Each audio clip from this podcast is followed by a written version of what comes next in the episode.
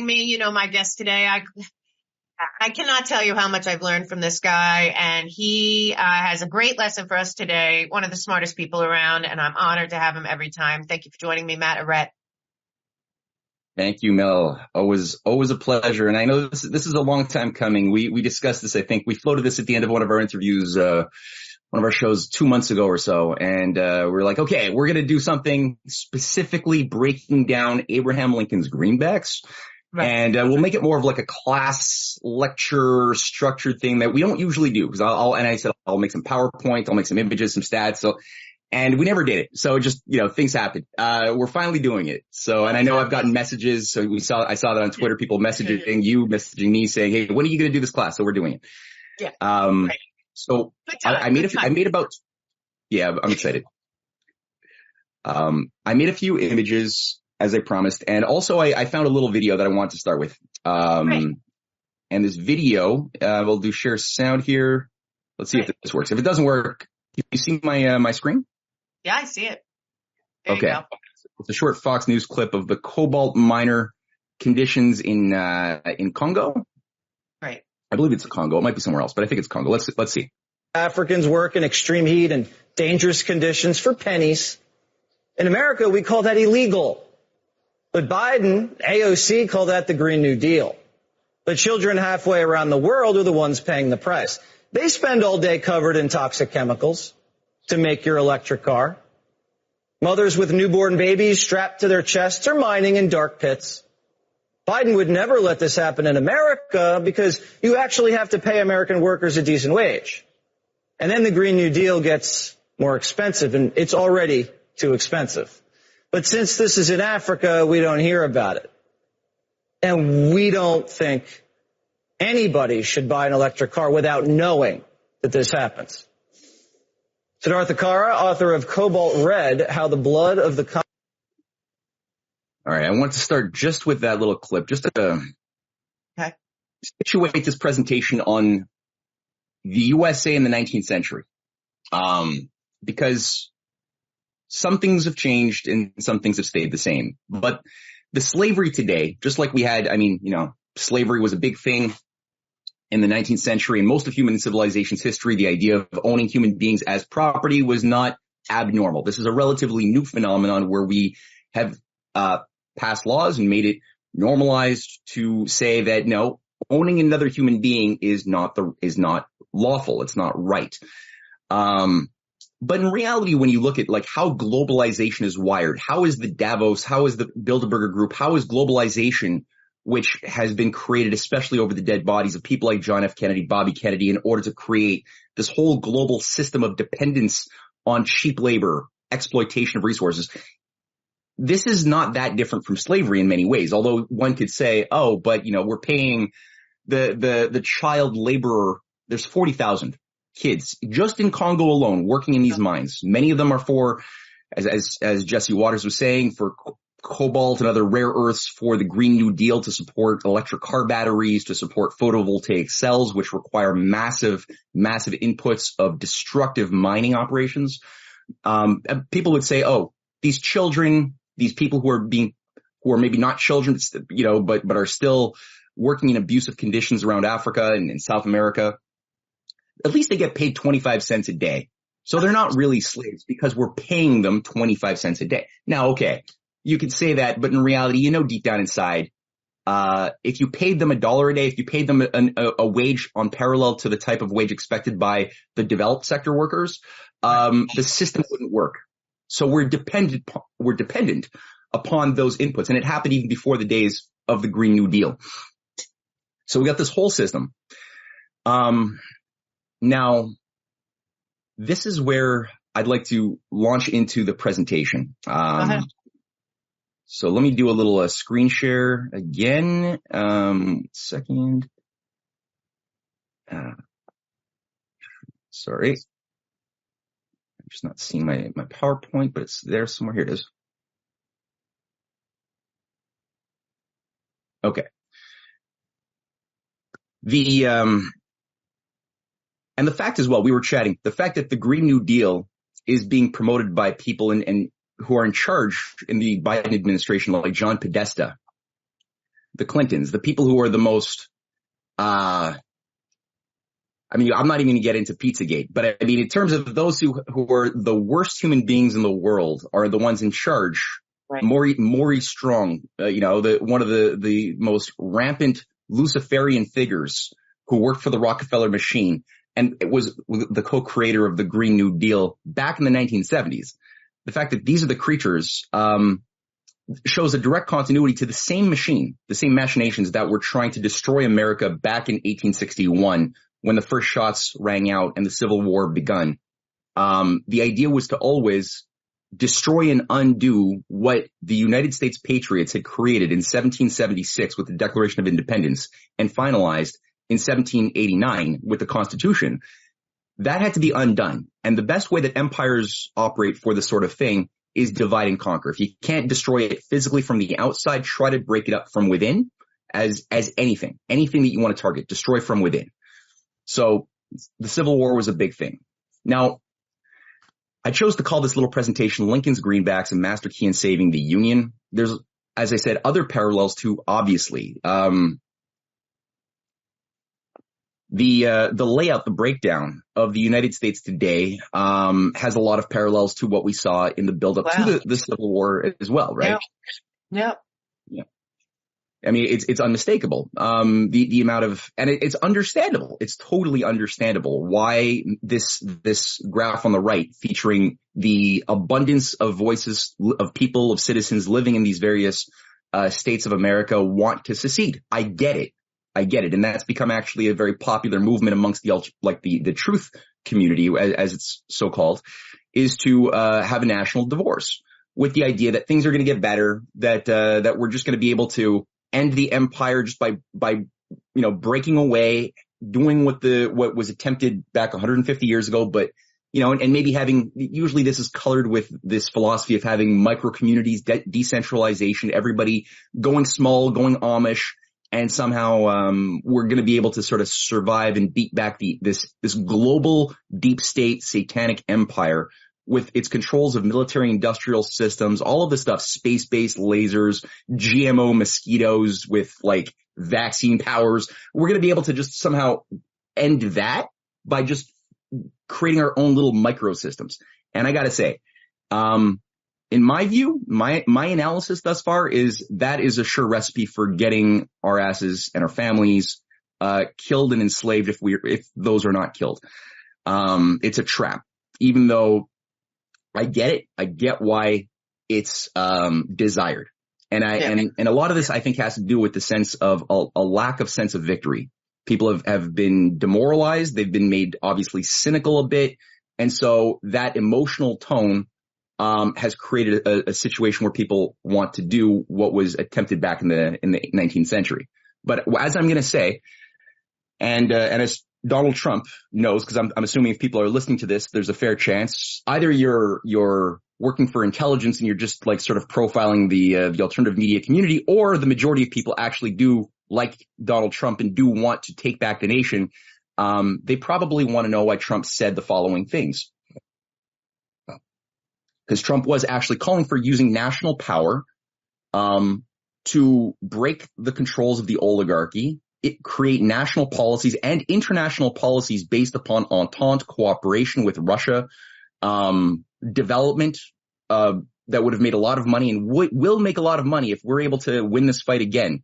Uh, for big business, for the people to bring back manufacturing to America all across the, the United States that has been hollowed out by years of globalization, Trump, Trump wanted to bring that back and he would have used the national power available to him as president, which has an immense amount of power to advance that, that program as, as we saw for the four years, even though his hands were tied and he was being sabotaged by this, this, um, deep, deep state operation. Even d- despite that, we saw the evidence of that. He said repeatedly that we have to bring the Republican party back to the spirit of Abraham Lincoln. And again, a lot of people who like Trump don't like Lincoln. So I'm going to say a few things about this. Um, but he said uh, in 2019, the Republican Party, he said the Republican Party, the party of Abraham Lincoln goes forward united, determined and ready to welcome millions of Democrats, independents, and anyone who believes in the greatness of America and the righteous heart of the American people. And he said a little bit earlier in another speech in Kentucky, the American model is the system our, that our founders wanted our greatest American leaders, including George Washington, Hamilton, Jackson, who I disagree with, but anyway, Lincoln, they all agreed that for America to be a strong nation, it must also be a great manufacturing nation. So yes. Trump definitely understood something very important about Lincoln. Um, there's been a lot of slander against Lincoln, and uh, that has to do with the fact that I think the oligarchy that's been trying to bring about this one world government of depopulation for the entire time that after Lincoln died, even before Lincoln, right. during the fight, and then afterwards, that same oligarchy that never disappeared after the Civil War was never American. It never um, disappeared. It was never never expunged. Although um, the patriots in America did gain an immense amount of of power of influence after the Civil War and spread this American system as as Trump called it, uh, understood it to be called. That's how it was self referenced around the world to patriots in Russia, to Japan, to Europe, to South America, to France, to Germany. And uh, one of the key figures who organized this was a leading figure who helped co-found the Republican Party itself in 1856, which was the anti-slave party. It was better understood that the Democratic Party machine was the party of slavery. It was the party of Wall Street. And it was the Republican Party set by one or set up by one of Lincoln's key advisors who became a champion of the system after Lincoln was murdered, uh, spreading it around the world was Henry C. Carey. And Henry C. Carey wrote a book called The Harmony of Interests. I know of this because I, I was a volunteer for many years with the LaRouche organization and the Schiller Institute okay. up until 20, 2017. And that's when I first, during that time, I encountered a lot of this stuff. So for those who want to look into this a little bit more, I would suggest read, um, Allen Salisbury's, um, books, uh, his research on Henry C. Carey and the American system. Um, I'll send you a link to share around if you, after this, this presentation. Yeah, good. Henry C. Carey forecasting the, the inevitable, um, civil war which was always being manufactured and, and, manipulated by external forces outside of America itself and their fifth columnists within America, managing Wall Street, managing the slave power. These are, these are fifth column. It's not authentically American. Um, said and foresaw that two systems are before the world. One looks to increasing the proportion of persons and of capital engaged in trade and transportation, and therefore to diminishing the proportion engaged in production of commodities with which to trade, with necessarily re- uh, diminished returns to the labor of all, while the other looks to increasing the proportion engaged in the work of production and diminishing that engaged in trade and transportation with increased returns to all, giving to the laborer good wages and to the owner of capital good profits. One looks to underworking the Hindu and sinking the rest of the world to his level, the other to raising the standard of man throughout the world to our level. One looks to pauperism, ignorance, depopulation, and barbarism. The other in increasing wealth, comfort, intelligence, combination of action and civilization. One looks towards universal war, the other towards universal peace. One is the English system, the other we may be proud to call the American system for it is the only one ever devised, the tendency of which was that of elevating while equalizing the condition of man throughout the world. That's a beautiful little, beautiful. I know. Well, doesn't uh, summary. Where wish wish she was around now. Yes, yeah. But the spirit of but that did, sounds did, like the, that sounds like the divide that we're living through at this moment is uh is I think that at least with the people that we speak to, I think that's kind of where we are in a lot of ways. Yeah. And, and the reason why I, I, I really wanted to begin with this is because it was under, people often treat the U.S. history in in two with two fallacies that have been promoted. One is to treat it as if it was a U.S. experience. The Civil War is a purely U.S. Uh, phenomenon. Not true. You can't understand anything if you think in those terms and you don't look at the broader global chemistry. Number two, they they treat it as if it were about slavery alone, as if that's all it was, without recognizing that it was much more than that. And it had a lot to do with what Carey, Henry C. Carey just pointed out, which is the battle over economic systems. And there was parallels between the British capitalist system, which used uh, human exploitation. It did not have the idea that human life was sacred. That was not there. You know, they, they were working little children in Charles, like Charles Dickens, you know, yeah, Tale of Two Cities totally. type of abusive environments and 20% of the population was stuck in the British textile mills. They were, they were using the British East India Company as a global private corporation with its own armies in order to sub- use capitalism as a cover to actually justify the, the destruction of India, of China, of Ireland around the world. So the idea is to use capitalism as a cover to enforce population control, divide to conquer starvation for better controls, not for making money. They didn't really care about capital. They cared about control. Um, and then you I want to say something one sec. I just realized something through this. I knew I would because you're, you're like professor, yeah, yeah, but I, I, you are a professor actually. Um, because this is important and I, I just dawned on me, not that it's the first time, but I really do want to say this about, about the Civil War and about slavery because a lot of times people don't understand that it wasn't just about slavery, but because of the context and what you put up here that Carey was saying at the time, this is a lot bigger than that because I, I, think that the narrative that's been created, especially by people like the 1619 Project and others that are out there using the CRT and, and you're oppressed oppressor, is that the people that had slaves just had slaves for pure evil, that they were just evil people that wanted to enslave people. No, they were using people to do work and labor for as cheap as possible to get away with it, which is still going on to this day. But, but you know, I feel like the, the idea the, that, that sometimes I'm glad you're doing this because that gets left out of the conversation a lot that it did, as it does now, have a lot to do with money, resources, labor, wages, all of that. A lot of the people that were slave owners, it, it had a lot more to do with their financial end game than it did with the, they weren't looking at them as people. They certainly were looking at them as they own them a commodity, but it was even, it wasn't just pure, like, you know, this is like Arendt talking about Eichmann. It wasn't just pure evil. It was truly different level, evil plus greed plus, you know, well, this is how I'm going to keep power. It's just interesting to, to think about the Civil War in terms of the financial side and being fair to people as versus owning people, as paying people a fair wage for good life, as averse to not paying them a fair wage, owning them and, and having slaves. It just, people never get to that next step of, well, what was slavery about? Because it, it, wasn't just pure yes. evil. It was, a lot of it was about money and greed.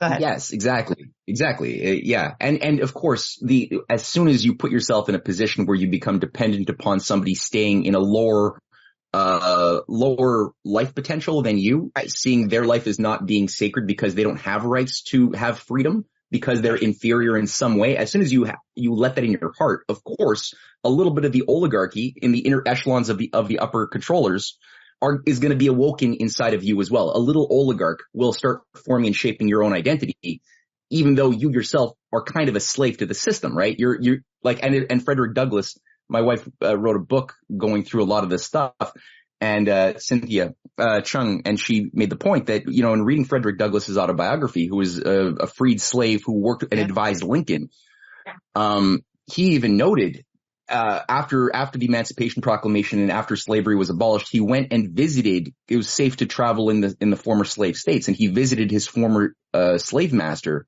on his deathbed and said, "I forgive you because we were both slaves." Ultimately, that was a yeah. big deal. I don't know if I could have done that, but he did that, and he got that. That's true. Like you know, and and most people um, were not themselves slave owners in, in the slave South. It was a small minority who actually had the money to own human beings. It was a bit expensive, yeah. you know.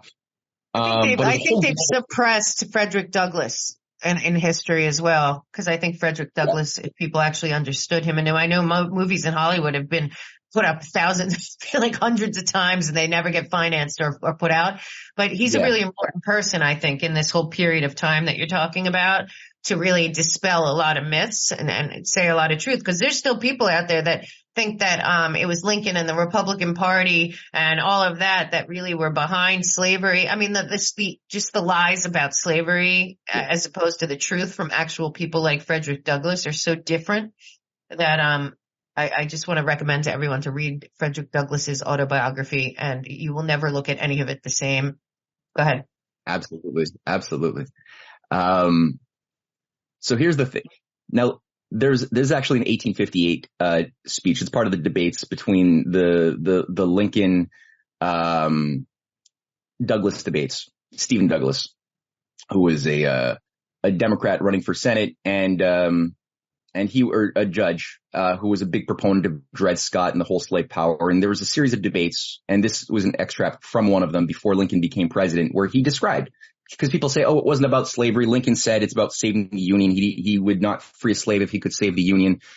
Now, the that's a fallacy completely because Lincoln was on record going back to the 1830s calling for the need to free slaves, and it was in fact the reason why, um, as soon as Lincoln was elected president, that you had the immediate announcement by five and then quickly seven states that they were going to secede under a new confederacy um, because they knew that their system that was dependent upon slave labor, and we're going to see more of that, was now jeopardized. So to say, oh, Lincoln didn't, because of this one quote, uh, no context, thus it was all a fraud. We've all been lied to. It wasn't about slavery. No, I'm sorry. There, it was absolutely about slavery. And Lincoln united the, the whole fight against global imperialism and the slave factor in the United States as part of the same fight correctly so, as, as Henry C. Carey did, who helped co-found the Republican Party with Lincoln around the same time, where he said that is the issue that will continue in this country when these poor tongues of Judge Douglas and myself shall be silent.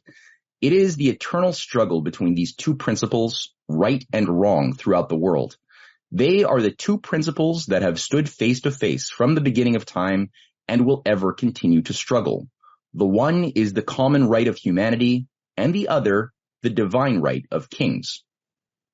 Just like the global empire re- requires the idea of hereditary powers, that's what the founding fathers broke away from is this idea that your authority to rule or have any of the privileges is purely based on the betterness, the superiority of your blood and your hereditary bloodlines. Um, and that gives you right to be masters as monarchs over the, or lords or knights, sirs, or whatever hereditary title right. you want. The, the many who must be born into lower families with lower blood uh, as slaves in varieties of ways. That is is in, inextricably tied to the slave ethic, the slave master ethic that was corrupting the United States from within. Um, now for destroyed, you know, the, the, if he just, if he, he destroyed 500,000 or 600,000 American lives through this unnecessary civil war. And, and I've had, I've been in debates in public platforms where people have actually said this to me, that slavery would have just naturally disappeared if he just let them be, let them go, go have their own nation. Um, slavery would have dissipated. I say to that, listen to the, the words of the Confederate vice president himself, Alexander Stephens, on February 1st, 1861, right when Lincoln is, is elected and right when they're announcing the, uh, a breakaway new nation, a new confederacy. He says, our confederacy is founded upon the great truth that the Negro is not equal to the white man, that slavery is his natural and normal condition. Yes. This our new government is the first in the history of the world based on this great physical and moral truth. People can oh. verify this if they want to. Oh That's my test. God. And the second oh thing my. I would say, this this creepy, yes. creepy character, yes. um, yeah, who probably never lifted a a, a a, hammer in his life. Um, real blue blood. Right? That's what that's why they call them blue bloods because their, their skin was effeminate and and like pasty because they never got sun and never did any work. They call them like the Boston Blue Bloods. Uh, or the, the slave power blue bloods because again, they had like, he was probably being carried around by, by, by a couple of like black, yeah. uh, uh, strong slaves or something. And, you know, they, they were really addicted to this privilege. It's super gross. Yeah, but they still exist, people, these, these kind. I mean, they do. And no matter what anyone says, let me tell you something. The people that are doing this debt slavery model, like you brought up in the beginning in Africa and South America, and quite honestly in America, these, these, these globalist elite oligarchs, they still feel that way, in my opinion. And, and it's not just about black people. It's about anyone that they consider below them. So yes. it's just, it's really sick. But again, this guy, again, isn't just a Confederate. He's also a Democrat. So. Yeah, and he's a, he's the vice president of the Confederate of the Confederacy, and, and uh, he was working as well um, to create the Confederate Constitution that was made public on March 11th, 1861, um, which says explicitly within the Constitution itself, people can go online, read it, it literally said in Article 1, Section 9 that no bill of attainder, ex post facto law or law denying or impairing the right to, of property in Negro slaves shall be passed. Ugh. They're basically saying that with this new nation, it will be illegal, anti-constitutional to pass any law or bill that um, frees slaves. So they're enshrining slavery forever in the Constitution as a forever thing. And uh, Article 4, Section 2 says the citizens of each state shall be entitled to all the privileges and immunities of citizens in the several states and shall have the right of transit and sojourn in any state of this confederacy with their slaves and other property and the right of property in said slaves shall not be thereby impaired. So yeah, you could travel anywhere within the states with your property. And I, that, that one's useful just to get across that when people say, oh yeah, Lincoln deprived us, this is usually like the libertarian network. They're like, oh yeah, Lincoln deprived citizens of their right to property. And it's like, yeah, okay. What was that property? Did the property talk? Was it talking property? Cause you know, there's no differentiation. Like, oh, but you owned it. You have a bill of, of, of sale, a purchase. Thus it's property. And, and we've lost the ability to identify that that was never, human beings were never a legitimate form of property in the eyes of God. So we've lost that ability of discerning, moral discernment. So that's useful right. to keep in mind. And the, the last article, and there's other disgusting things in here, but the other one on this, on the slide that I thought was useful was article four, section three, part three. Um, no slave or other person held to service or labor in any state or territory of the Confederate States, escaping or lawfully carried into another shall, in consequence of any law or regulation therein, be discharged from such service or labor but shall be delivered upon up on claim of the party to whom such slave belongs. So they basically took the Dred Scott law that had really just been passed by Taney a few years earlier, which is that, you know, if, if a slave escapes to another state, then it is in the federal protection of the slave master to reacquire the property of said escaped slave. Um, and they're basically saying that that's not just an edict by a judge. That is going to be part of our constitution.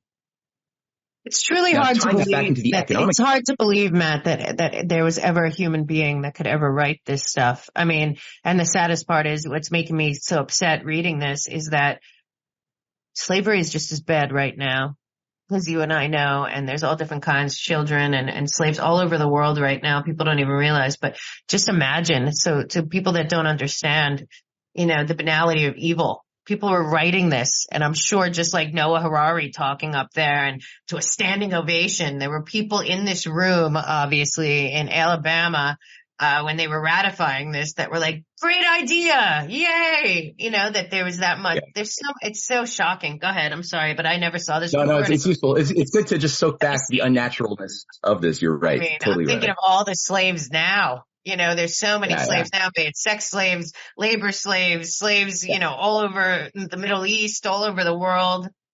No, Sick. I know. Yeah. Go ahead. Sorry. Yeah. No, no, don't be sorry at all. This is these.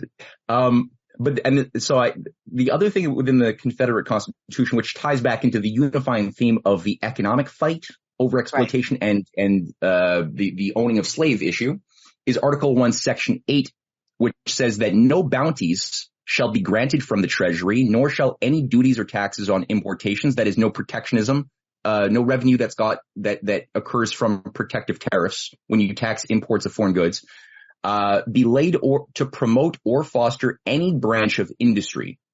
So within the, the actual Confederate Constitution, it actually says in direct opposition to the U.S. Constitution which is the opposite wording, the opposite philosophy, that industrial growth will not be developed, that no revenue of the state will be permitted by the constitutional law to ever go into supporting manufacturing factories industry. Why? Well, it's because the whole system was wired on human brute labor force. And we're going to say a little bit more detail about that. Right. Wow. Lord Robert Cecil um, Gascoyne Cecil. He was uh, one of the key handlers of Cecil Rhodes later on. No, no just oh, a coincidence there. Interesting.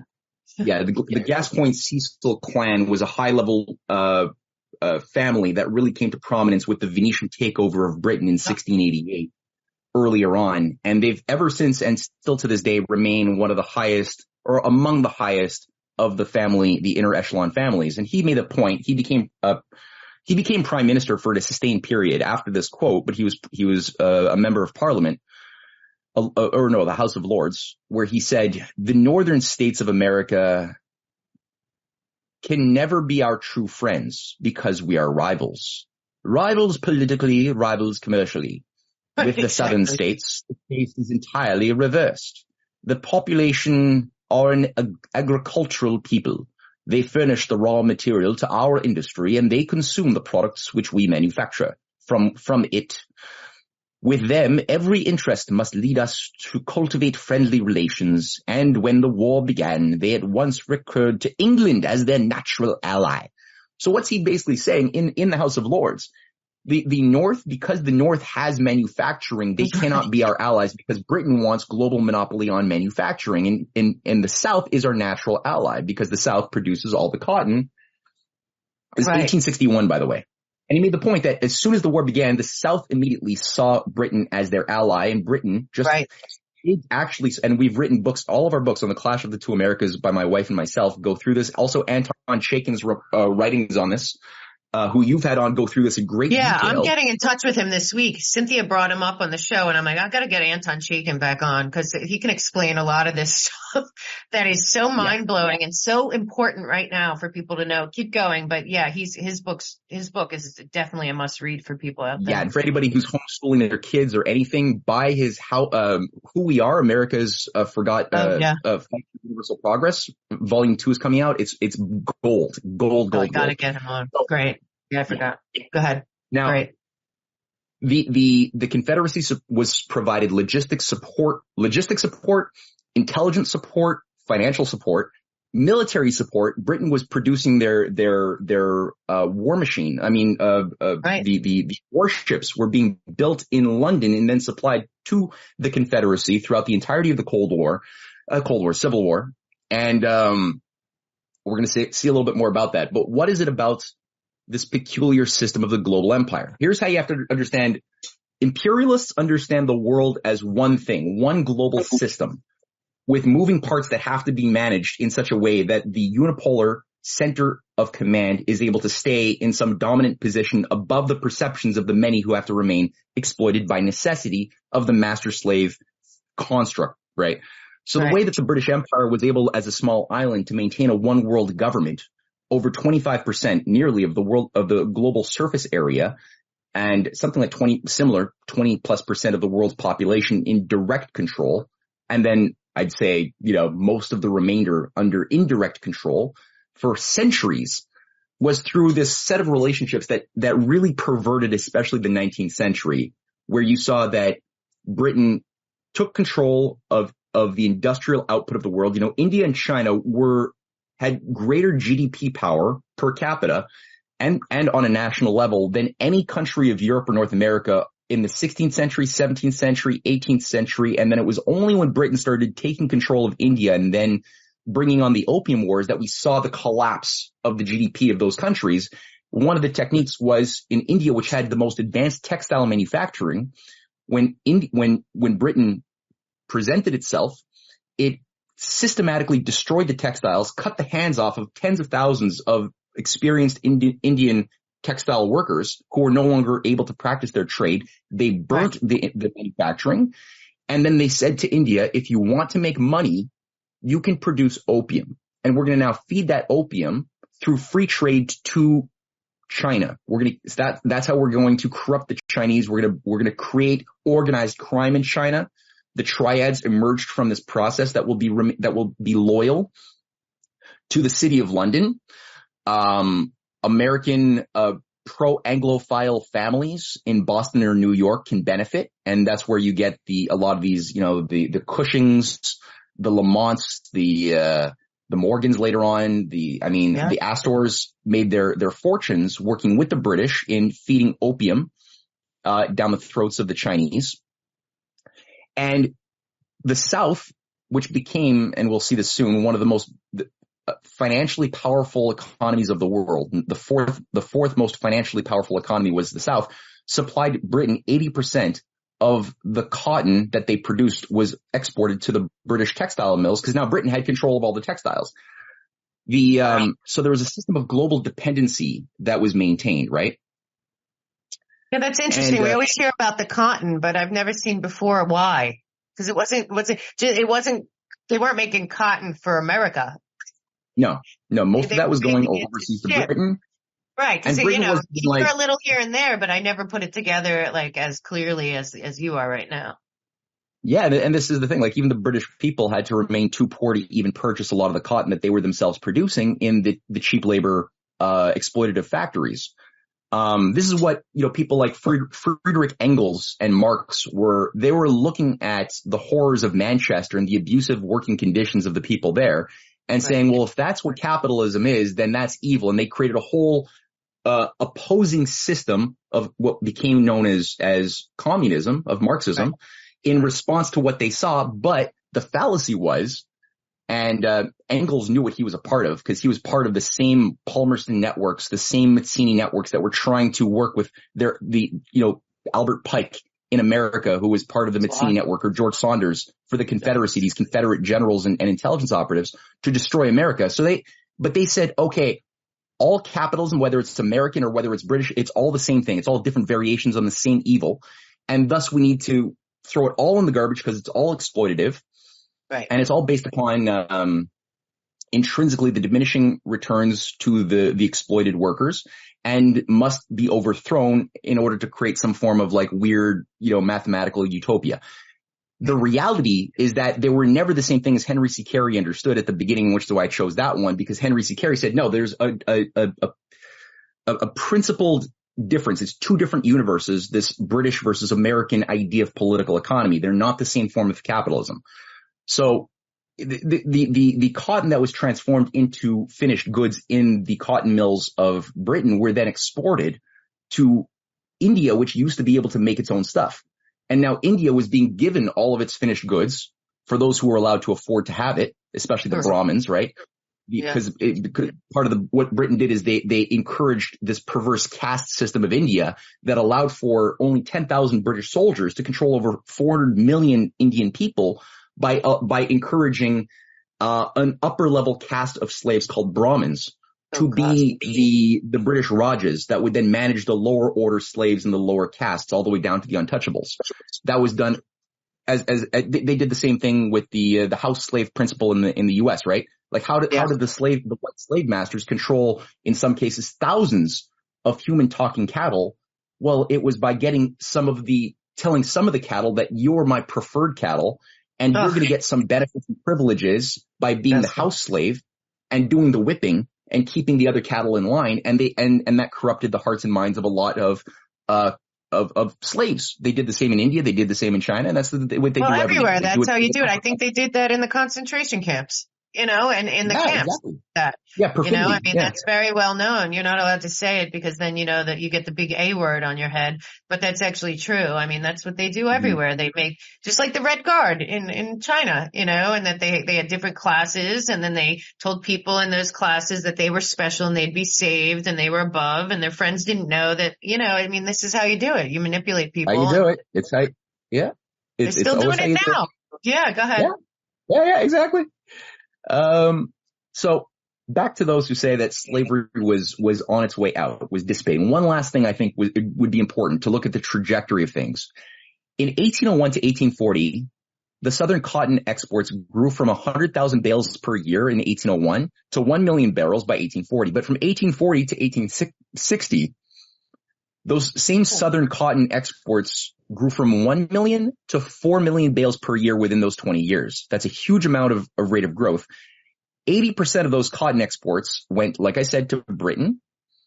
Um, in 1790, there were 759,000 black slaves in America. That by, by the mid 1790s, the import of black slaves from Africa, the, all imports of, of slaves was illegalized across every single new state half of those states had outright completely banned slaves, right? The other half had committed that within 20 years they would, they would wean themselves off of the, the dependency. And I believe that those states were very serious. Georgia, uh, you know, all of those states were very serious about their 1790s commitments to develop manufacturing and thus, because a machine could do the work of 100 men, right? And, and wean themselves off of what the British, because the British Empire is the, is the institution that from the the right. the 17th century was had brought in 8 million black slaves from Africa in as, as part of the British Royal Africa Company that was set up in 1709 and even before that. So the British had made these colonies dependent upon an economic activity that required human labor and, and always crushed um, manufacturing. Every time that there was an attempt to create local in, uh, manufacturing of horseshoes or hats or clothing in, in the American colonies, there was always economic warfare by, by, the British East India Company and the city of London to crush it.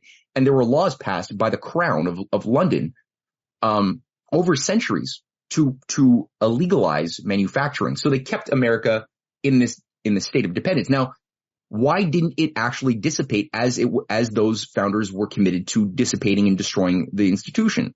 Because look at what happened. By 1861, you are now up to 400, uh, 4,450,000 black slaves. In 30 years before that, it was 2 million. So even though they were not importing new black slaves, the population of black slaves were increasing. How? Because they bred human beings like you breed horses. There was an organized system of breaking up families, having a stud, making that stud impregnate as many uh, females as possible, and just breeding and breeding them like you were treating horses.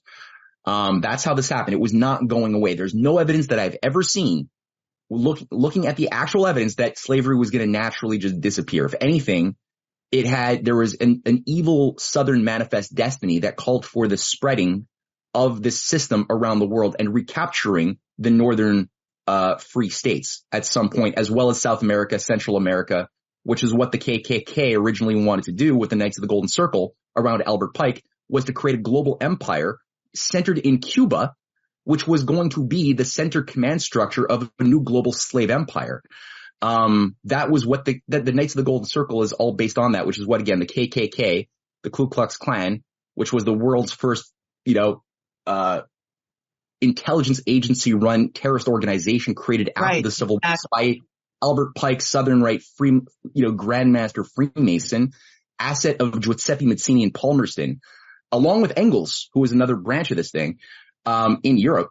That's what he was committed to with his whole, uh, um, entourage. So Lincoln enters, and what is he entering? He's entering a nation in a complete controlled unnecessary crisis. And the crisis of was economic, uh, America was bankrupt by 1860 in complete economic disarray. Um, this is largely caused, and people should read the Clash of the Two Americas to get the full picture, oh, yeah. but the Andrew Jackson 1836 killing of the National Bank, Hamilton's second national bank, was not the good thing that we've been told in the alternative media community. And as I once also believed for a very long time, it was not a proto-federal reserve. It was not a Rothschild bank. It was the thing that gave America the ability to carry out economic war against the city of London in its original first decades of, of existence. And Jackson, who was always part of the Aaron Burr fifth column machine, since Burr tried to break up the Union in 1804 and 1807, Jackson was a part of the Burr machine. Um, that's a whole story we can do in a, in a future presentation. Um, yeah. Jackson's killing of the National Bank resulted in the 1837 bank panic, rampant speculation he brought in, total free trade, got rid of all national regulation, got rid of protectionism. Most protectionism on foreign imports was eliminated, crushing um, the early incubating in industries and entrepreneurs who who required some protection in order to to start, you know, it creating a, a basis of existence. All public works stopped, so all of the the the the, the national investment into the Erie Canal, into the big canals and water projects and other roads and rail um, that were that John Quincy Adams and Lincoln and the Whig the Whig leaders of America were all fighting for. That all stopped in order to pay the debt, and that became the new the new obsession was pay the debt. But pay the debt to who? At the end of the day, yeah, you got yourself out of the debt, but now your economy is not building anything. You're you're becoming more um, dysfunctional. President William Harrison who Lincoln campaigns for in the 1830s, becomes president in 1840. After three months in office, this Whig president, William Harrison, one of the most underrated presidents uh, in American history, is dead, uh, probably by, by, poisoning. Right. And he on his on his desk had um, legislation to reinvoke the th- a third national bank a Hamiltonian bank that had passed in Senate, passed in Congress, and was about to go into law. And then his death prevented him from signing the legislation. Oh, and, wow. uh, and immediately the, the, the different Freemasonic, you know, satanic networks like around Polk, but especially around Pierce took back control. And the Pierce government was a, a Freemasonic young Europe government. Jefferson Davis was a, a high level figure in it. Albert Pike was a high level figure. Uh, Judah Benjamin, who was Secretary of State under the Confederacy, um, a high level Kabbalist Freemason himself who, uh, worked always loyal to the British oligarchy was, was a high level power player within the, uh, the, the Pierce administration of the, of the 1850s. But the, under this period, you had the Independent Treasury Act, which blocked, which prevented any, um, national regulation on private finance. That's a, that's a big one. You had, um, by eight, this, these policies resulted in 1861, 1,496 private, private state banks were issuing over 7,000 recognized banknotes. So there are 7,000 types of different, different banknotes floating oh, wow. around. Um, and 5,500 were just made up counterfeit notes. These are not, in, when I say notes, I don't mean individual bills. I mean types of bills, right? That right. every, cause anybody with a printing press could make counterfeit could notes. Make money. Right. Yeah. Make fake money. So what was happening? Nobody, no, th- this caused massive inflation because now, um, nobody had any trust in the US dollar or dollars. No, no foreign investor wanted to invest in America. So the, the, the purchasing power was collapsing. The, uh, the ability to, uh, produce real wealth was collapsing. The nation was in disarray. There was no ability to harmonize action as a, as a nation must in order to defend its people or fight against the empire. And there was no relate, regulation of private banks.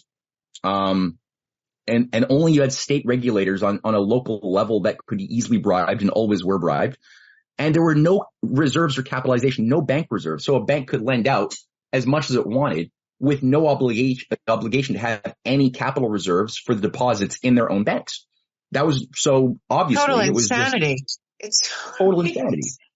And, meanwhile, they didn't have any, they didn't have any computers or technology or anything. So like, this is like literally people going around handing out these things and convincing people they're worth something.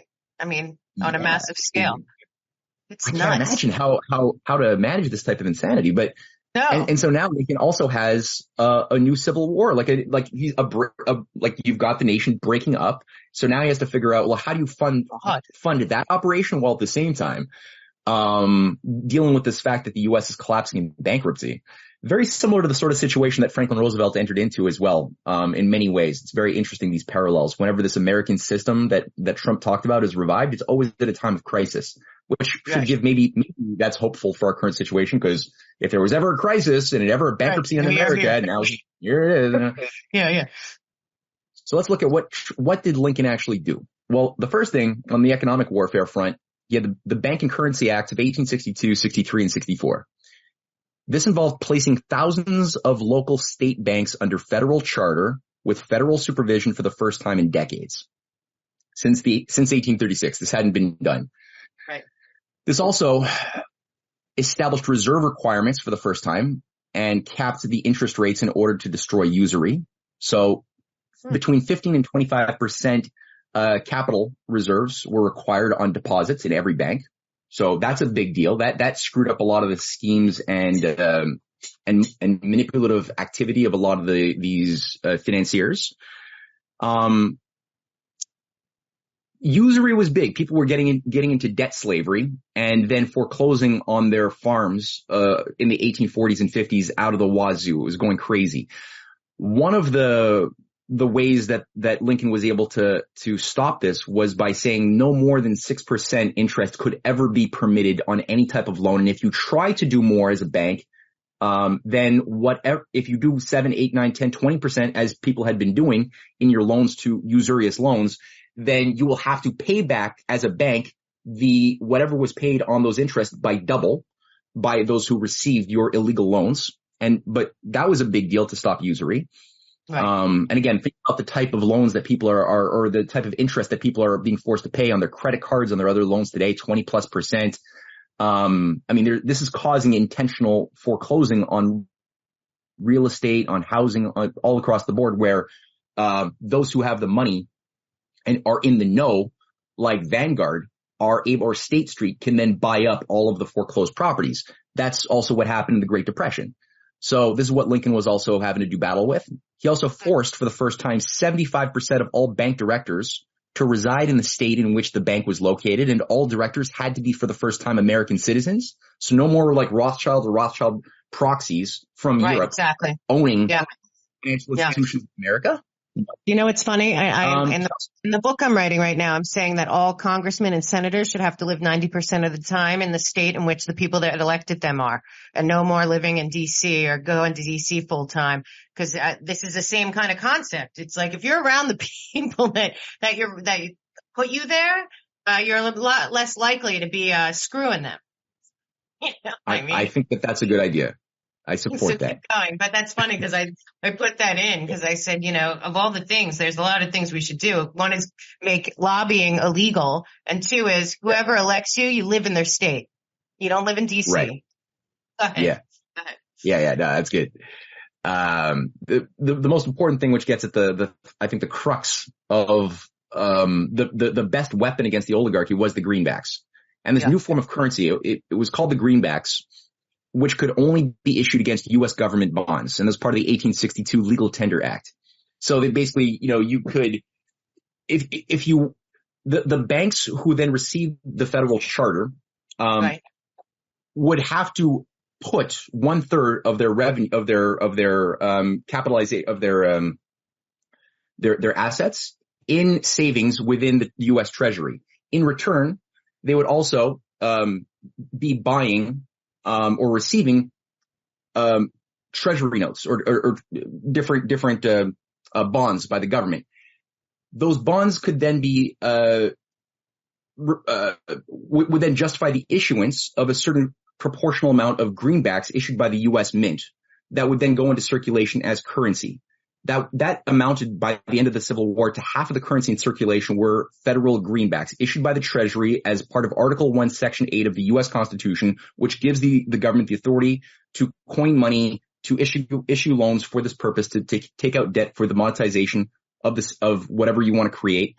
Um, and on top of that, so those 450 million dollars of greenbacks were, were in circulation, and also new bonds were issued under Lincoln called the 520 bonds. And the 520 bonds, oh, and by the way, so the, these, the federal charter, by keeping your money or one, one third of your, of your holdings in the, the U.S. Treasury, you would then receive a charter that gave you as a private bank on a state level the ability to avoid a whole variety of taxes. So it, it incentivized doing that of capitalizing the government. And right. at the same time, justifying the issuance of the greenbacks and then also helping you as a bank uh, emit loans in non-usurious ways to industry, to uh, to entrepreneurs and other things. We're going to see a bit more about that. The 520 bonds were really important. This this amounted to 1.3 billion dollars um, of of money that was created through the 520 bonds. That was mostly in for the people to invest in. So people. That's a lot of money in 1862. Yeah, exactly. Right. You have to think in that. Yeah. Way. Yeah. Huge. And, and so, and, and this is, this is kind of like the same sort of thing that, uh, that was done with the victory bonds to win World War II is every American citizen could buy a bond at a certain amount of guaranteed interest. In this case, it was 5% interest over 20 years. Wow. Um, yeah. and then have a personal incentive over investing in your nation's survival as a whole. And that money would go into building manufacturing infrastructure. In the case of World War II, it was win World War II. In the case of, uh, Egypt more recently, or in the case of Ethiopia, that's what they're doing. When, Ethi- when Egypt built the second Suez Canal in 2014, or when Ethiopia built or is building the Grand Renaissance Dam today, that's what's going on. Right. It's yeah, funded not by the IMF or World Bank. It's being funded by the people who are allowed to buy the Ethiopian or Egyptian bonds that are tied specifically to the project. It's an American, that's an American precedent, ironically. And we could do that again easily. We should. We wanted to. They sound so much smarter than anything else. I mean, doesn't this seem so much smarter? And then let me ask you something, because I, I, of course, never mm-hmm. read the Bank and Currency Acts. Was there something in there? Oh, there it is. High protective tariff to defend local industry. So, so part of this was also about reinvesting in wherever your bank was that would help you. And you said they also had a thing where they, eh, because it was doing that, the, the, taxation was different. I mean, so all of this stuff seems like a, a great plan right now to be rebuild America from the inside out. I don't know. Yeah. It, seems it, like it, it's, it's, so much it's so smarter. simple. Yeah. It's so Keep simple. going because and, at some point the Federal Reserve shows up and, and pulls the rug out. yeah, don't forget. We won't go directly into that. No, no, no. We'll, we might we'll, do that on another show, but yeah. Yeah, yeah. This is so no brainer. This, this, uh, if you just change this into current language, this could, uh, you know, this seems like we're gonna have to send this over to over to the next. Well, and this is what, what this is what Trump did with the with the with his destruction of NAFTA. Um, was based upon the right of every nation to use protectionism, which was illegal under NAFTA, the North American Free Trade Agreement. It was bringing in simple the right of nation to say, of any nation, if you're going to be sovereign, to say, well, let's protect, we'll have a tariff to protect whatever industry we want to incubate and cultivate against the foreign dumping of cheap goods or anything else. That's, that's necessary. Uh, so that's what Lincoln did. It was called the Morrill tariff, one of the, one of the highest tariffs, very, very strategic tariff that allowed for the cultivation of, of industrial growth. And, uh, and the state banks went during this period by 1865, where you had formerly, um, what was it, 1,496 private state banks issuing 7,000 recognized banknotes. That by the, by 1865, it was down to 296, uh, wow. private banks. Um, and, and everything else had, had, had federal charters. There was very few, um, there was hardly any counterfeit currencies and, and the, well, as we're going to see, Lincoln also said, my, my politics are short and sweet like an old woman's dance. I am in favor of a national bank and I am in favor of a high protective tariff and national improvements. He also said, that sound like? That sounds like Donald Trump to me. Exactly. It's so, so it's, it's a very simple way of speaking, but it's, there, there's so much to it. And in 1861, in December 27th, he gave a speech, an annual address to Congress, the first, the, the first address to the nation, where he said the patriotism of the people, where he begun, he began the 520 bonds of the people has placed at the disposal of the government the large, the large means demanded by public exigencies. Much of the national loan has been taken by citizens of the industrial classes whose confidence in their country's faith and zeal for their country's deliverance from the present peril has induced them to contribute to the support of the government the whole of their limited acquisitions. The fact imposes peculiar obligations to economy and disbursement and energy in action. So again, he's referring directly to the, the, the national patriotism in, in investing in their country in a time of need. Right. One of the things that people are still confused by is that during the course, because this is how he funded this, the the the um the Civil War was through these things, and and he went originally to uh, Gallatin, who ran the uh, what is it called the the uh, American Association of Banks of New York, uh, oh. most powerful money trust in America, run by uh, yeah James Gallatin, the the the grandson of Albert Gallatin, another traitor working with Aaron Burr a hundred years or, or no sixty years earlier. And these private banks, the early Morgan Bank, uh, banks and other, others said basically, yeah, Lincoln, you need a loan. And this is like 1861. You need a loan. You need money. Okay. Well, we'll give you that. And, and they did. They, they, they, they at first issued $150 million of loans to the government, but under conditions that the government would not release any, would illegalize any legal tender currency, that, uh, that the government would, would put all of their gold specie into the private uh, New York banks, that the New York banks would have full control over the issuance of or or sale of U.S. government debt, um, and that the the loans that the government uh, that Lincoln acquired by the private banks would be between 25 and 30 percent. So they were like, yeah, we'll give you those loans, but under these highly usurious conditions where you'll you won't ever be able to pay them off. So basically, um, Lincoln and Henry C. Carey uh, his advisor had the wits to say no. Um, they kicked them out. And that's where the greenback idea and these, these legal tender, legal currency acts came into play. Now, one of the things on top of paying the soldiers was something that people still don't understand. In 1863, you have here the Middle Railroad, the, the Union Pacific stretching from New York all the way down to San Francisco that was built up starting in 1863, finished in 1869 when both rail lines met here, the green and the orange. Um, that was, it, it took about six years, but he chose to begin this massive infrastructure rail project the first time a continent had been connected by rail in history of mankind. It never happened before. in the middle of the, the Civil War.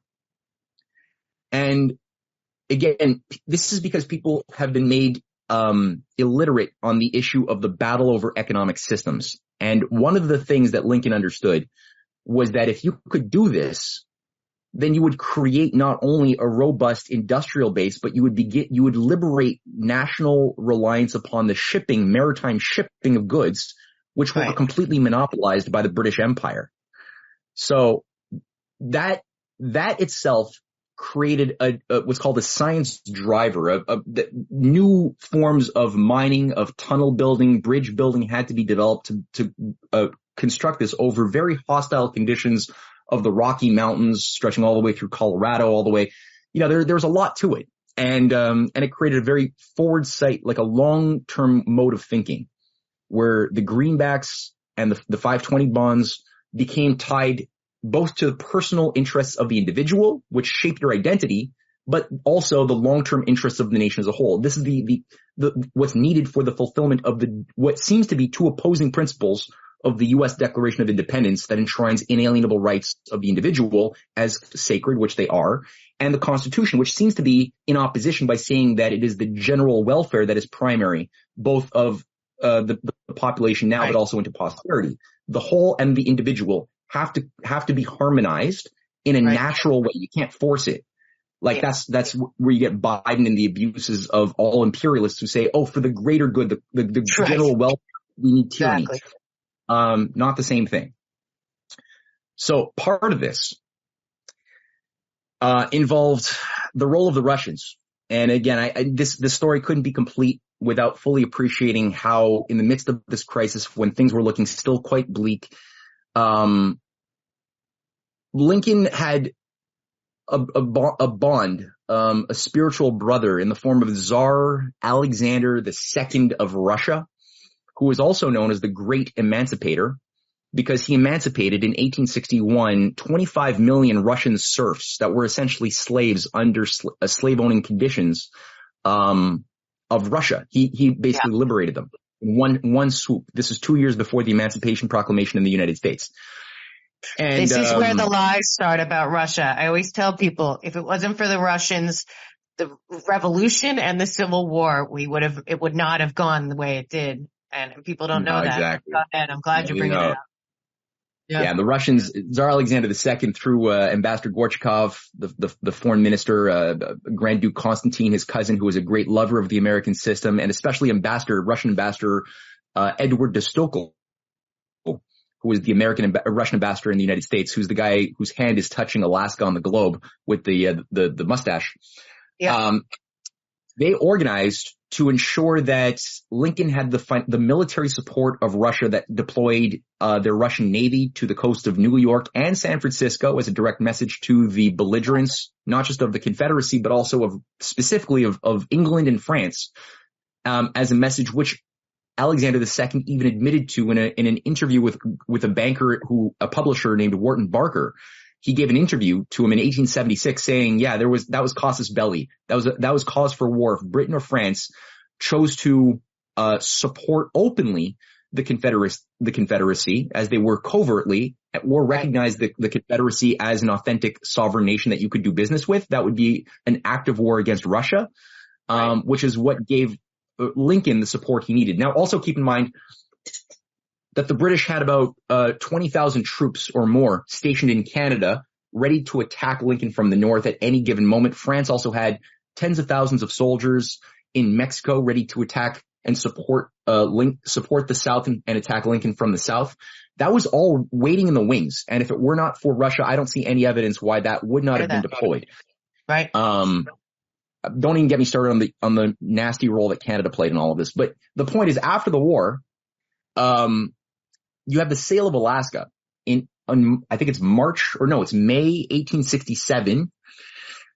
Weeks before Britain's second Confederacy operation, because Britain didn't just have the Southern Confederacy operation in North America, they had a Northern and Southern Confederacy operation to destroy the Union and, and undo 1776. The Southern one failed. The Northern one was a success. The Northern one was the Canadian Confederation that was finalized weeks, weeks after the sale of Alaska for $7 million by Russia, which, cause that was formerly Russian property to the United States. Now the guy sitting down is Secretary of State William Seward.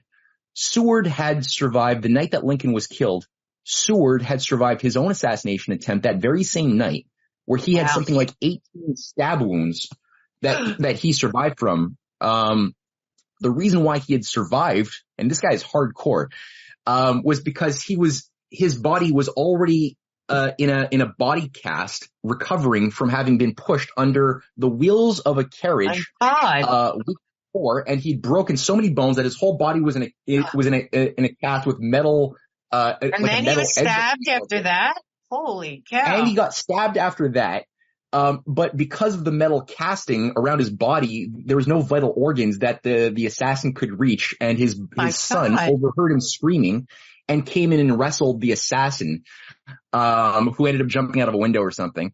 But he, being a hardcore warrior, within months was back on the job as Secretary of State after Lincoln was killed and, and began secret wow. diplomacy with the Russians to extend Lincoln's transcontinental uh, railway ending in, in San Francisco up northwards through British Columbia into Alaska that was designed to connect through Alaska with telegraph wires as well into Russia, China, and one of Lincoln's wow. uh, key key collaborators, who was his bodyguard, formerly before becoming Lincoln's bodyguard, uh, William Gilpin was known as the father of Manifest Destiny. And uh, William Gilpin was one of the earliest promoters of the Transcontinental Railway project going back to the 1840s and had championed this in thousands of addresses and speeches. And he became Lincoln's not only bodyguard, because um, Lincoln also survived an early assassination attempt after being elected and on his voyage from Illinois to um, to Washington. One of the key guys who over, oversaw his uh, his bodyguard was Gilpin. Gilpin. Gilpin was made the first governor of Colorado when it was still a territory, and in that in that function, William Gilpin um, used a state version of Lincoln's greenbacks to fund the militia, to fund the soldiers in Colorado that then fought against the Confederacy to prevent the opening up of a, uh, a Western front because there was an effort around right. what was known, it was put down in what's known as the Battle at Glorieta Pass, which was sort of the Gettysburg of the West. Um, where Gilpin was able to stop the opening. And if that, if that Western front had opened, that would have cut off any ability to have a building of rail between San Francisco and uh, the East Coast states. Um, definitely. And it would have probably made the situation unbearable. This is in 1862. Wow. But Gilpin, after the war, goes on to become an international champion of glo- international rail building.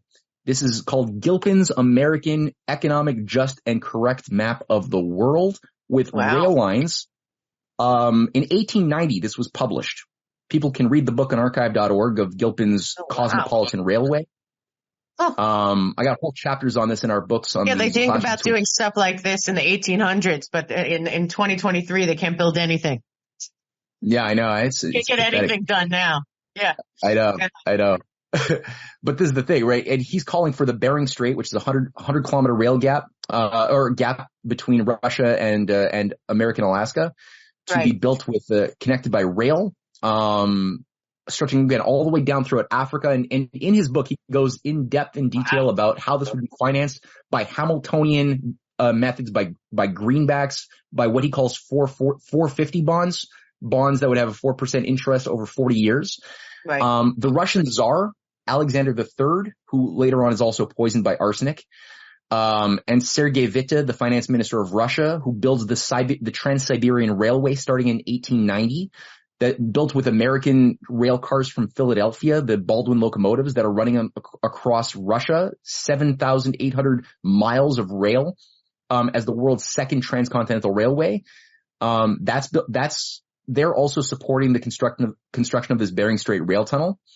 Um, you've got patriots in British Columbia, an isolated colony of the British separated by, by 3,000 uh, miles from Ontario or uh, Quebec because there's no there's no Canada as we know it today. Back in those days, you just have you have like four British colonies of, of Canada on the on the east coast, and then then you have an isolated British Columbia on the right. west coast. But in between, t- what is today like 85% of Canada's modern territory are all private Hudson Bay land. This is Hudson Bay territory is where you had the manipulate. Basically, you had um, sort of a subsidiary of the British East India Company and it was yeah. designed to keep the, the, continent underdeveloped and and barren. And a lot of yep. like native. We'll native do a bands. show on that at some point because that's fascinating yeah, sure. too. Yeah, That's we actually stop talking about that one. No, no, but keep going. But I know because this is uh now we're going to have a series of of because uh, I'm learning a lot. What's so I can't help but look at this map and think that American infrastructure is on its last leg. It's all I've been all over the country driving. It's like such a mess, and that back then they could do this, build it in a couple of years. And we can't build anything anymore in America. We can't fix our railroads. We can't build ra- any new railways. We, we don't do it. Our all of our infrastructure is a disaster. They keep raising money, putting money towards it. And, uh, like you're talking about with this, so much of this, not this, but also the other stuff was built, you know, uh, when they had no technology. no ability. Yeah. So it's so sad because it's just such a truth about reality, which is they can do anything they want. They just don't do yeah. it. No, exactly. It's all state of mind. And, and when people do talk about technology, it tends to be contaminated by a lot of this transhumanist garbage where yeah. the, the oligarchy says, oh yeah, we love technology. We love it. But it's really, they're just thinking about the, the, the pervert, the perversion How of technology. We use it to control. Right. Exactly. Yeah. But the idea of actually liberating and emancipating people to a, and, and bringing our lives to a better way, that's not permitted in their definition of technology. It's, it's only for like creating metaverses, creating better forms of biotech to, to create yeah. new types of mosquitoes to spread whatever or laser Not beams to have clean water worldwide and and have thriving yeah, yeah. farmland all over Africa and South America and and America. No, no, it's so ridiculous at this oh. point. But this is a shocking map because to think about when it was and that not only did they know they could do it, but they built a lot of it. And and today we build nothing but but weapons at this point. Yeah, exactly. And and so this again goes back to that Henry C. Carey idea of the two systems are before the world. One looks to universal war, one looks to universal right. peace, one looks to elevating the condition of man to a higher and better way, and the other looks to under overworking him to the status of the Hindu. Um, that's what that's what was the world was exactly. moving in this direction, and you see what had to happen to stop this momentum. Because again, Russia was building the Trans-Siberian. The leaders of Russia were were in the midst of planning the the next phase of the connecting the Trans-Siberian up through Vladivostok into the Bering Strait. You had leaders in America talking. William McKinley was giving speeches to extend rail uh, down through the Darien Gap, connecting North and South America through the Darien Gap through Panama. Um, all of this was stopped with the murder of McKinley, the murder earlier of Garfield, the murder of Tsar Alexander II and III, the overthrow of, of Nicholas II, who also commissioned a team of American engineers to go to the Bering Strait in 1906 um, to carry out feasibility studies that early because he was under the influence still in, uh, of of Sergei Witte, the the first prime minister of of, uh, of Russia, who was a devout devoted follower of Lincoln and the American system in Carey, who was unfortunately overthrown by a foreign directed color revolution using a similar model as what George Soros and the CIA have been doing to overthrow governments we don't like. That was done under the form of what what uh, was done in Russia using Russian intelligence, Russian secret societies like the Okhrana, the the Holy um, Brotherhood of these these these wannabe these feudalists of Russia that were still pissed off that they lost their slaves in 1861 when Alexander II liberated the serfs. They didn't go away, just like the the slave master, right. the slave power exactly. of, of the U.S didn't go away. They went and created the KKK and America's secret policing operations under the FBI. That, that was created with in, in Russia in the form of the Okhrana. So wow. we, we always had in every nation, you could write a, a, book series on the clash of the two Russias, you know, based on this, this right. whole thing. And it was funded by the same people. If you look at who funded the, the early, uh, Trotskyist, Bolshevik color revolutionaries that overthrew, that both overthrew Sergei Witte and uh, and ultimately led to the murder of the the Romanov dynasty, the Romanov family. Right. It was Jacob Schiff. It was it was Bernard Baruch. It was Paul and Max Warburg, who were the financiers. It was Lord Alfred Milner, who were bankrollers of this. And I, I did that's part of uh, chapter two of the Clash of the Two Americas, um, volume two. They all, by um, the way, they all have buildings named after them in New York. At least some of them are at NYU. Yeah. I know for sure. And these are the same creepy creeps that were also behind the creation of the Federal Reserve. And things like after exactly. Lincoln died, it was this, this grouping of Anglophile maniacs that did things like the 1871 Specie Resumption Act that destroyed the greenbacks. There was an immediate war after 1865 to undermine and because un- why did the greenbacks disappear? It, they, the the the London and Wall Street bankers went to war right. using their proxies exactly. in government to, and the Specie Resumption Act was all based on uh, tying the U.S. dollar to um, a one-to-one ratio with gold, but the gold was all controlled just like today by the Cecil Rhodes, by the London uh, gold magnates that controlled both the most of the mines, but also the, the how the pricing of gold was engaged through speculation, so they could then ensure that the nation couldn't emit more credit than it had gold, but you could then pr- artificially manipulate the price of gold, and the pound sterling was the global currency of the day.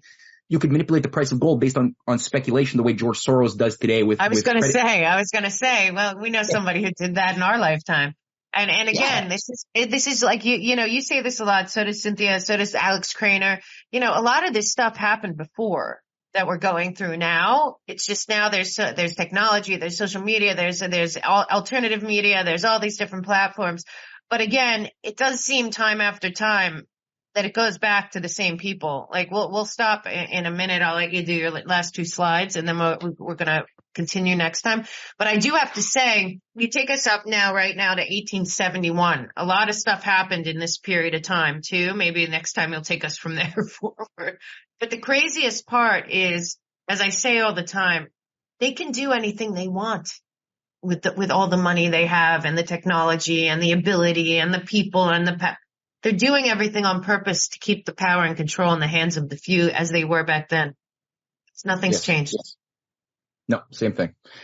No, that's it. I mean, and the solutions are the same. Their Achilles heel is the same today as it was then. And ironically, when you look at the Bering Strait today, it is being uh, developed. And I mean, Russia, Vladimir Putin came to America in 2007 and offered to revive the Bering Strait uh, project. Unfortunately, George Bush and Cheney were in power, so he didn't get any response. He rev- it was offered again under Obama in 2011, officially by the Russian government. They offered to even pay for 60% of the building and construction. And again, no response under Obama or Hillary, obviously. Yeah. And the Chinese government endorsed it in 2014. It took on the form of the, the Polar Silk Road. That's the, the, this, if you look at why do people hate the, or not, there's, there's negative feelings towards China, the Chinese Belt and Road Initiative, otherwise known as the New Silk Road and its Arctic development components. It's because they don't understand that this is a revival of what Lincoln was already doing. And this is with American system banking as far as national controlled banks that emit credit for the building up of the productive powers of labor to leap over the limits to growth, to break the Malthusian trap of depopulation, to create abundance yeah. where the British system creates scarcity. That's what we could join. That's what Trump was moving us into alignment with, with Trump's push towards the Alaska to Canada rail, rail line development, which he right. endorsed in October of 2020 that would have immediately opened the door to a revival of the Bering Strait rail connection, bringing us into communion with an, with a cooperative policy with Eurasia and drove the reconstruction, the rebuilding of America's Rust Belt and, and shut yeah. down factories in Detroit and Philadelphia. So the, the thing is not a mystery. It's not, it's not, uh, esoteric. Any, anybody can, can study this, can do this again. The oligarchy is still t- afraid of it. And that's why they want to destroy any possible revival of this with, uh, anything that, that Donald Trump is already re- began reawakening and will continue to reawaken I if, agree. um, the U.S. can can avoid falling into the trap of a new civil war. So that's that's yeah. it's hard it. to believe, Matt Ehret. I got to tell yeah. you, I, I, love learning from you, but I have to say uh, that maybe next time, maybe, well, maybe we'll do a class on um on all the the murders of all the presidents and who was involved and why, and you'll find out that they were all the same. Right now, they're just trying to murder uh, Donald Trump without making him a martyr. So they're trying to murder him, keep him alive, but destroy him otherwise, and it's all for the same reason. And I believe it all goes back to the same stuff. And again, uh, you know, as always, uh, thank you, Matt Ehret. Uh, a lot of people probably learned a lot. I know I did. And, uh, we'll keep going forward with our Matt Ehret lessons. So we'll have shows where we just talk about stuff going on and we'll have shows where Matt will teach us stuff because it's really important to know. And with this one, that the most important part of this one is to realize that and I like that you said that about the Belt and Road Initiative because the one thing I say about it for sure is that we didn't have to not be involved. We should have been doing it. America should have been doing it. We should have been building the ports. We should have been helping countries. We should have been doing it. And then we could take our, our supposed morals and values and all that and, and do that there. But you know what? China saw the opportunity and they took it. And you know whose fault that is? Ours. So uh, ours for not doing it ourselves and, or our government, not us, we the people, but these people, the lunatics that want to keep, keep control and, and walk into World War III because they messed up and we didn't. So thank you so much, Matt You're the greatest. Tell everyone where they can find you. CanadianPatriot.org and uh, all of the books that we publish are there. And, yeah. uh, and also Anton Chaitkin's book, like I said, uh, Who We Great Are, America's uh, Fight for Universal Progress. Such a good book. And uh, Treason. His book Treason is a great book. Oh my God. Treason in America. Uh, it's, it's masterclass okay. of, uh, of, of American history. Like I've, that, that, that's the most amazing book. If people could, Treason in America, Anton Chaitkin, Google that wherever you got to buy it. If you got to dirty your, your, hold your nose and go to Amazon, just buy it. If, if you yeah, i am going to get him on. Bucks, Maybe I'll have it. you both on. Maybe I'll have you on okay. together. I'm to, I'm to reach out All to him. But um, uh, Matt Ehret, your books are as important too. And uh, Rising Tide and Matt Ehret Substack. We'll put all the links below. And he's very popular. He's all over the place. I took a month off to, to move. I come back. He's too busy. But um, that's a good thing. Keep going, Matt Ehret. You're doing great work out there. I really appreciate it. You, Mel. All right, you too, Mel. Okay, bye. See ya. Bye bye. Hey guys, thank you for watching the show. I just want to remind you yet again that we really need to be very cautious of what is going on with the economy, both here and internationally. We, most of us know that the BRICS nations are looking for a gold-backed currency to dethrone the dollar being the world reserve currency. They have an event coming up on August 22nd. The BRICS nations are all going. There are also 13 other nations that would like to join the BRICS nations, and this is not something to not pay attention to. We have to make sure that you protect your savings. And that is why I have chosen Beverly Hills Precious Metals. That is where I have gotten my gold and silver. I leave it in a depository. I know it's there. I've replaced it with my savings I've put there to make sure that I weather the storm no matter what, be it the central bank digital currency, the BRICS nations, the dollar goes into collapse, whatever may happen. I know 401k, IRA, backed by gold, as well as having my savings, at least an amount of my savings in gold in the depository or sent to you at home is the best way to make sure you maintain peace of mind and make sure that your savings and everything that you've earned is safe no matter what comes. We will get through this. All is not lost. America will return to greatness as it always has been. But between now and then, we have to be very smart and very cognizant of what's going on. So please go to Mel K Gold or go to the melkshow.com partners page and go to Beverly Hills Precious Metals and my friend Andrew will take care of you. He's got a great team. Gold is the way to go right now and I know that no matter what, I'm safe. So please do that for yourselves. We really care about you here. You're more like family and friends and I hear from all of you a lot. So I just want to make sure that you guys are doing something proactive to be prepared. All will be well, but take care of yourself now. Being prepared is always a good thing. Hi guys, you know for months and months, me and Mike L have been talking about the water supply, what is in there. There are pharmaceuticals in the water supply. There are all these chemicals, lots of pollution. We've had all these natural disasters that leave our water not nearly as clean and certainly not as God intended. We know how important water is for our health. So we have been on a mission to try to find the best alternative to the water that is out there, including bottled water, which course we did a whole show on everything that's in bottled water, which is almost as shocking as what's in our natural water now. So we found the best partner we could in healthy hydrogen. Uh, this is a portable bottle that I use all the time, but also there are many options over there. You can get a house, a full house system. You can get a tabletop system. You can get uh, for your shower, for your office and business. They have so many great options. If you go to themelkshow.com, we have partnered with them, so it's on our partners page, Healthy Hydrogen. I am telling you right now, the difference in this water and what it will do to your health in general is incredible. Uh, if you have inflammation, your immune system has problems, anything that you are thinking you don't know the solution for, this could be the game changer. We've been looking for the missing piece, and I believe the missing piece is the water. We are so excited. They have so much science backing all of their products. They have been tested by all different groups out there that do this for a living and look at water really in depth. We have the hydrogen aspect, which is truly fascinating. Nothing is more important than water. We all know that. So make sure you're putting the best water in your body. And I assure you, this is a true, true game changer that you will see right away and will improve your health and your family's health going forward. Go check out the Mel K Show partners page, Healthy Hydrogen, and get your health back from the inside out, starting with God's great water. We will see you soon. Thank you so much. Enjoy the rest of the show.